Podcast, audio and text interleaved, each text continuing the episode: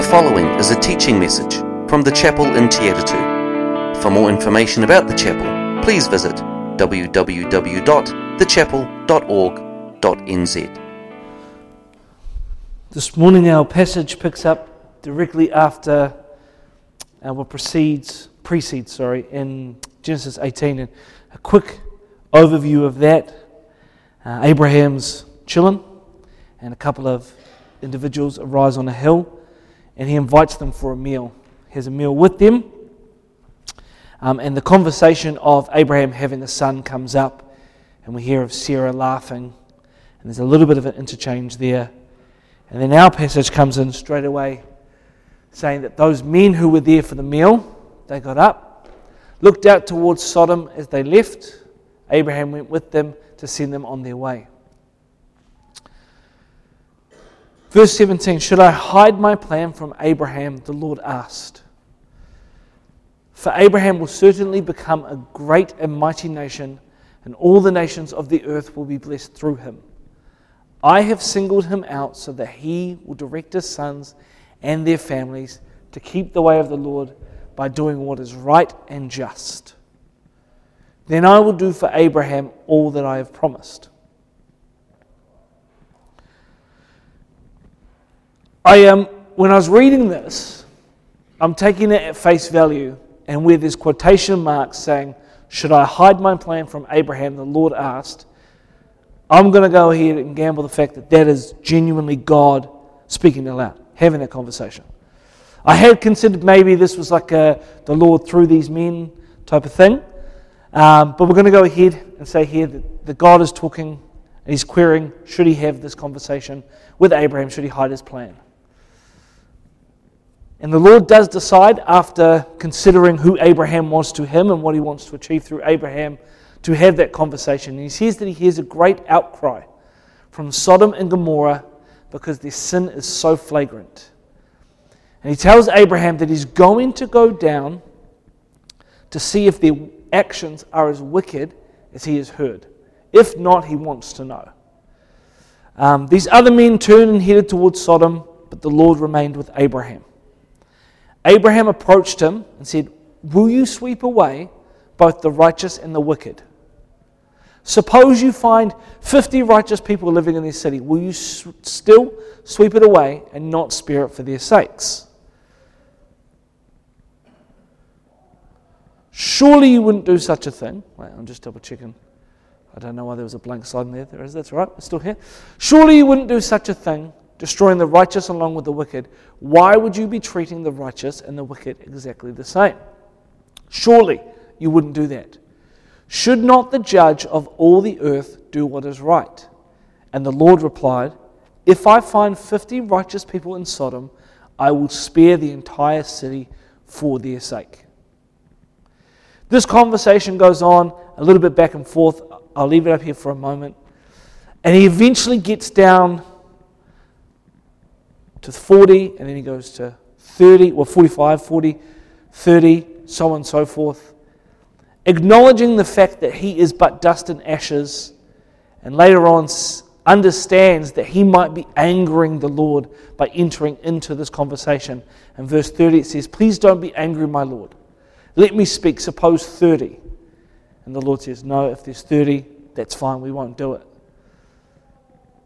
Let me continue. What about 20? No, I won't. If you can find 20, that's fine. And again, he goes, Please don't be angry with me if I speak one more time. Suppose there's only 10.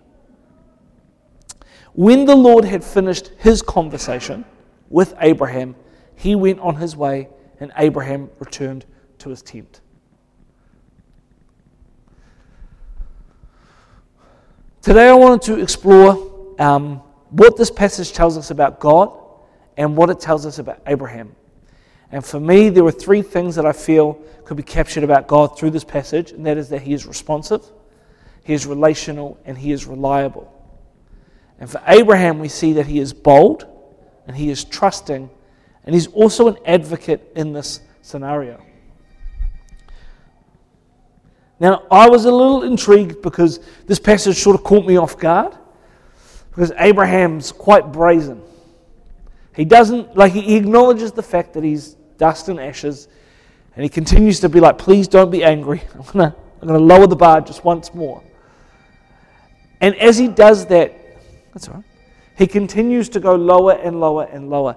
And I thought, this is, this is phenomenal. This is Abraham talking with the God of the universe, our creator, and negotiating with him as if it's some common business deal. And so I, I did a little search and I said, what are some other times in which individuals have pleaded or petitioned or bargained with God? Just to kind of get an understanding of the context of this conversation. And so I got a couple up here on, on the slideshow. So we had Moses' plea when he wished to enter the promised land. That one was straight up denied. King David, after his sin, his son fell ill, but King David pleaded for his son's life. Again, his son still passed. Job petitioned for relief and understanding in, in that larger story of Job. That one was granted in a very divine manner. And then Jonah's plea was for God to take his life rather than go to Nineveh. But instead, Jonah ends up learning. We also have Paul asking for the request of the thorn to be removed from his flesh, from his side. And instead, we're told that his grace is enough. And in 1 Kings, we hear of Elijah's prayer for rain during the drought. And initially that wasn't answered, and then it was. And of course, probably one of the more famous pleas was for Jesus' prayer in the Garden of Gethsemane, Gethsemane, for the cup of his suffering to be removed. And so, as it turns out, it's not that uncommon for individuals to plead and to petition with God, to put before them a request in prayer. But what's a little bit different about our passage is that those petitions often followed the pattern of the individual going to God. They initiated the conversation. Whereas in this instance, God initiated the conversation with Abraham. If you remember at the beginning, we hear of the Lord debating whether or not he should share his plans. And then he goes and he does it. And right near the end, we hear that after the Lord had finished with his conversation, his conversation, that he went on his way and Abraham went back into his tent. I feel that if we were to examine God's thinking and his actions in this particular passage, in his response to Abraham's plea, that we see several aspects of his character revealed. And these are not aspects that are unknown to us or unique to this passage. And I'm just going to remind you again that our passage opens and the Lord or God is debating whether or not he shares. Abraham ends up querying with God whether or not he's likely to lump the righteous and the wicked together, and ends up bargaining all the way down so that 10, if 10 individuals are righteous, can we not save the entire city? And it seems that God, in this entire conversation, shows no hesitation or no resistance to Abraham's plea. There doesn't seem to be anger, although Abraham anticipates that there could be. And so, if you consider that conversation, I feel that what we see about this in God is we see his compassion. God listens to Abraham's plea, he takes it seriously. There is justice and a willingness to adapt. He agrees that if at the beginning 50 to 45, 40, 30, 20, 10, as that deal goes down, regardless of how many there are that are righteous, he is willing to spare the city on behalf of those. There's patience. If you could tell, I couldn't even be bothered reading through all the specific numbers. I was like, this follows a general structure. We can, we can take an assumption here. But God sits and listens as he goes down in this not even linear pattern. We go five, and then we five, and then 10, 10, 10. But he engages in that dialogue and he willingly entertains the requests and the negotiations. And then, of course, we see grace and mercy. We see an open to sparing the wicked for the sake of the righteous. And these are really cool, but these are qualities, as I mentioned, that we see throughout Scripture time and again, and maybe not all in one space. But for me, what I really was intrigued by and what I saw is like an umbrella that has all of these qualities underneath it is God's relational nature. Um, I want to highlight a particular uh, part of our passage.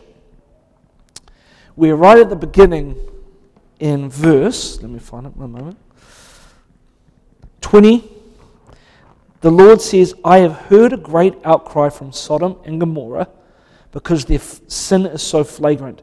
I am going to go down to see if their actions are as wicked as I have heard. If not, I want to know.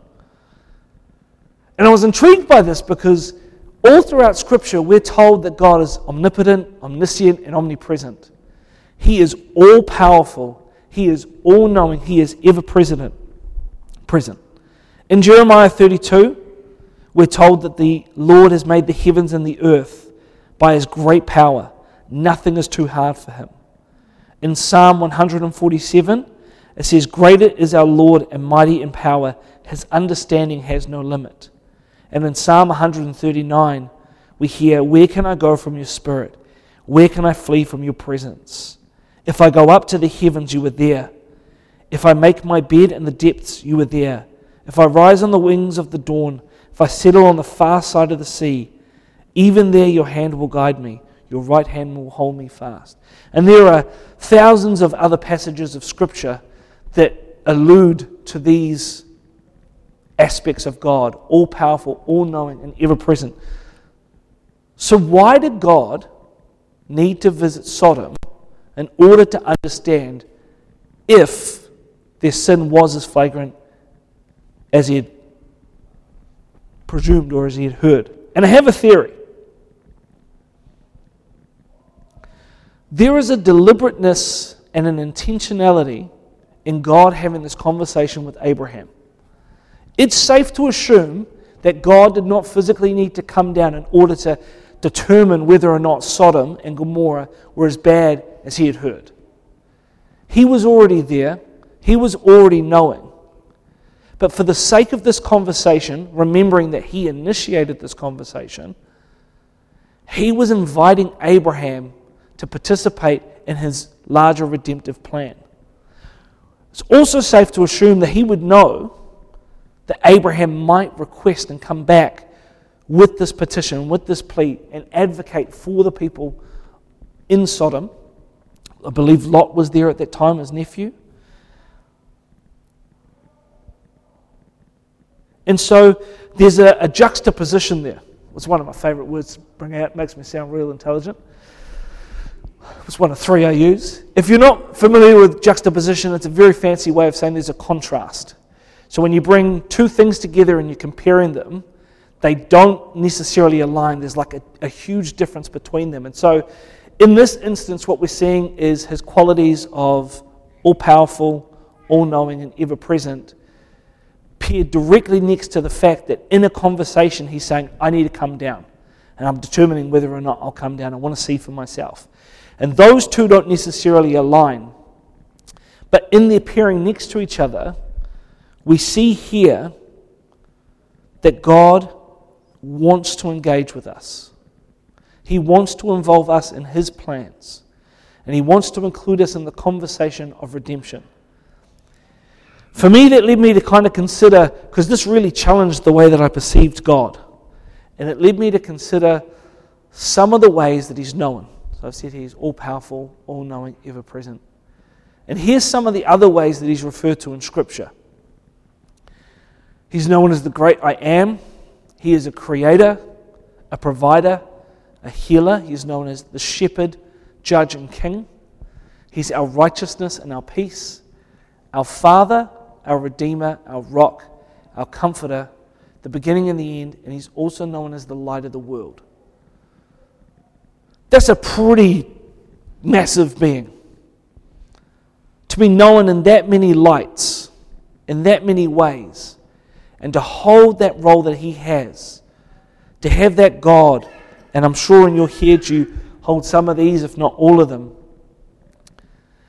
and to hold that in your head and realize that God came to Abraham and said, Hey, I'm thinking I should share with him. I'm not sure. Okay, I'm going to do it.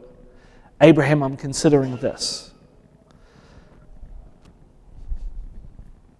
For me, that was a real revelation into just how relational God is. There's an innate desire in God to be known by us and to know us, to include us in His plans. For me, that's what it shared about who God was. What about Abraham? What does Abraham in this passage tell us about people? As I mentioned before, we see a rather brazen Abraham. He was very, very bold, almost arrogant, maybe. Maybe not. But he seemed to approach God. He understood his position, but even in that position was like, I'm not willing to let you go ahead with this unless I'm able to put my case out and appeal to your justice and your mercy. Normally, for me, what I would do in this particular situation is I would delve into why. I'm not sure if you know that about me. I like asking why. Why did Abraham do this? Why did he petition for these individuals? Was it his nephew? Was there something else going on here? But I feel like there's something more pertinent to explore.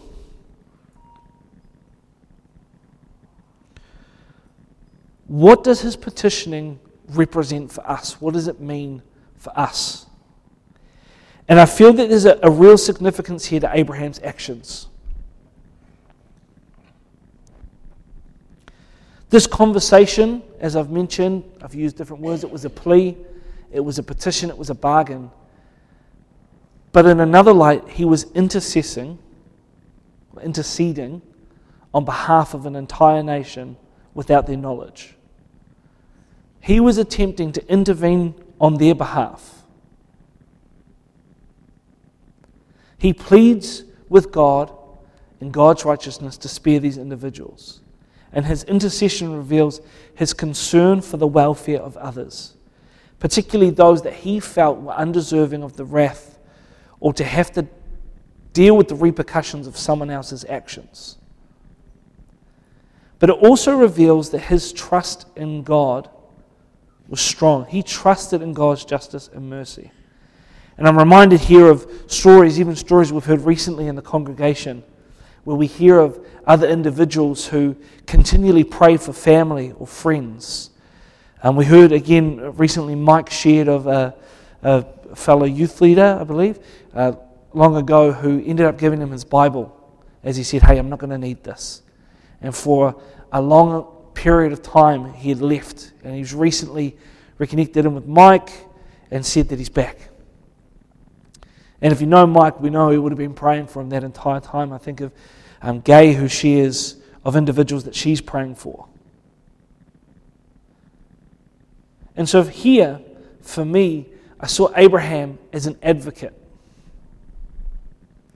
He stood on behalf of these other people who, in some respects, if you know the story of Sodom and Gomorrah and how this actually turns out, were deserving, they were wicked.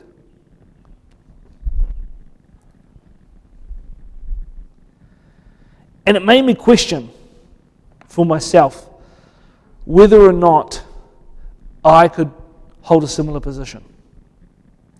I kind of feel like if I was to have a conversation with God and He was sharing His plans with me or His thoughts with me, I'd be like, yeah, okay, yes, sir. No problem at all. In fact, often when I have a conversation with Rochelle and I'll, I'll be sharing something and, uh, and she offers like a different point of view, I'm like, I get a little bit defensive because I'm like, well, I thought I was like on the right track here, but the fact that you don't agree with me, makes me think that maybe I'm not on the right path. You know, I hold her in a high esteem. And so if she has a different point of view, and I do that for a number of individuals, I query maybe whether I'm in the right place, if I'm on the right path, if I'm thinking and seeing things in the right way. And so to see Abraham here go to an all knowing, all powerful God who created this universe, who has an entire plan, and be like, Excuse me, I think you might be wrong. I think if you consider what we know of you, the fact that you're a judge, but you're, you're just, you're merciful, you're compassionate, maybe, just maybe, if we can find X amount of people, all the way down to 10, I feel like we don't have to go down your route. And I say here, you know, I don't know about you, but you might be thinking the same thing. You know, if we were to advocate for the people in this community, and Brian, you mentioned it with the lunch, that you're so grateful for this community and you think that maybe out there people don't have that. You might be querying whether or not you're in that position. And so I had that question. But then I thought, this isn't the Abraham we've seen throughout the entire passage of Genesis. There was a time where he was in Egypt and he asked, was asked, Is that your wife? And he says, No, that's my sister. There was a time where God said, How are you going to have a son? And he kind of doubted that. There's a lot of situations in which Abraham operated in hesitation or fear. He was scared. Or times when, when he made a plea or a prayer, put a prayer request before God, it was for his benefit. And so this passage shows us an increased boldness and confidence. In Genesis 12, I said he displayed hesitation. He was even deceptive in relation to God's promises, the fact that he had that promise because he cared more about his safety. And we see a deeper trust in God's character. As Abraham engages in dialogue with God, we see his trust deepening, his ability to go from 50 to 10. He understands that God is willing to meet him where he is. And he realizes that God is just and righteous. And he becomes increasingly convinced of God's nature. So, what does this mean for us? What can we take away here? And there's a couple of things that came to mind for me. On a personal level, I feel like we can continue to be challenged in our perception of God, have our understanding of who He is expanded, to reflect on how we perceive Him. I know sometimes it's easy to see Him through the light of your circumstances or through your own experiences. Let us be mindful that God is relational, that He initiates conversations, that He has gone and through Jesus on the cross has given everything He can in order to have a free and open space for you to come to Him. That door is there. Let's take note of His faithfulness and how, as I shared about those other pleas or petitions, that things sometimes don't always come to fruition the way that we may want. This conversation could have gone an entirely different way. David, when he pleaded for his son, was denied. The promised land was kept from the Israelites for a, a huge period of time. But in God's timing and in ways that we may not expect, like when Paul got given grace that was sufficient, for the burden that he was carrying. That we know that God's wisdom and love are still at work. But lastly, and to this question on the board, on the t- sorry, I'm used to teaching the board, that's a screen. Let's take note of our call to action and who we are called to advocate for. And as I was kind of piecing this together, um, considering its application, I was reminded of a couple of things, um, both in recent um, conversations that we've had as a congregation and in the last few years. And I know, Bill, you've gotten up a couple of times recently and you shared about your healing journey. And I must admit, when I first heard that, I thought that you meant you were being healed and that there was a journey. But you've said that you feel there is a gifting. And I know I've experienced it, I know Warren's experienced it. And for you, there was a sacrifice that needed to take place in order to say, Yes, I'm willing to be your servant, God. And you kind of got up here uh, maybe six weeks, two months ago, and you said, Hey, this is my calling, what's yours? And you asked the congregation to consider and go out. And then the next time you got up, I thought, as a host, fellow host, I thought, this is great. You said, Hey, what's everyone done? You know, and we're kind of sitting there thinking, Oh, maybe I haven't done anything. And then you got up last week and you said, Hey, I understand that the way that may have been conveyed is not what I meant. I'm eager to hear how we as a congregation are working in our gifts and for you, you're advocating on the behalf of those who are sick or injured. And for us, that may not look the same, but we can be advocates for individuals, other people, other communities. I was reminded, and I shared earlier, of Mike's story of his friend who he prayed for.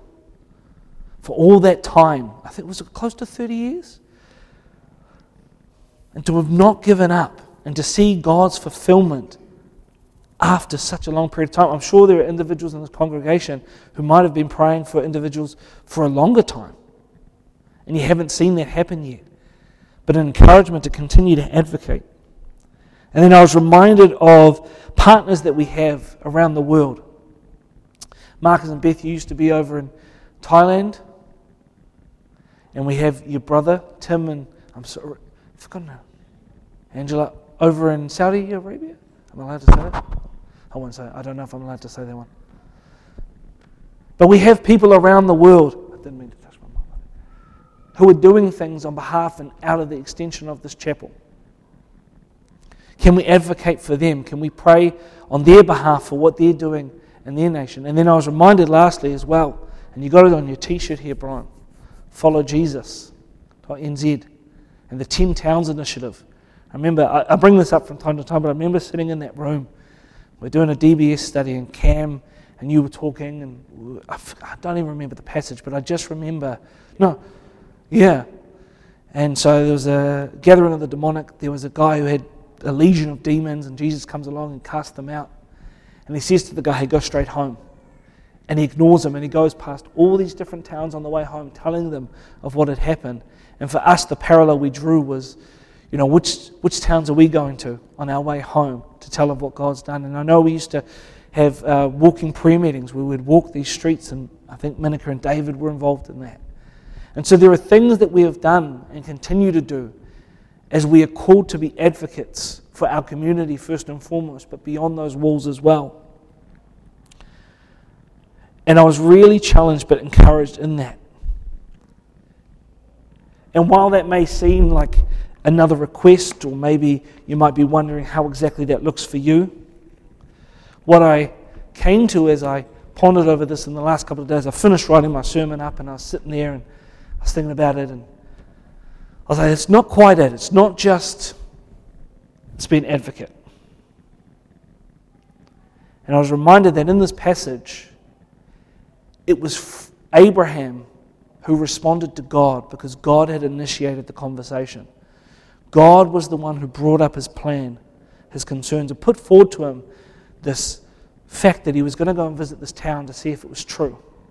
And he allowed Abraham to respond to that.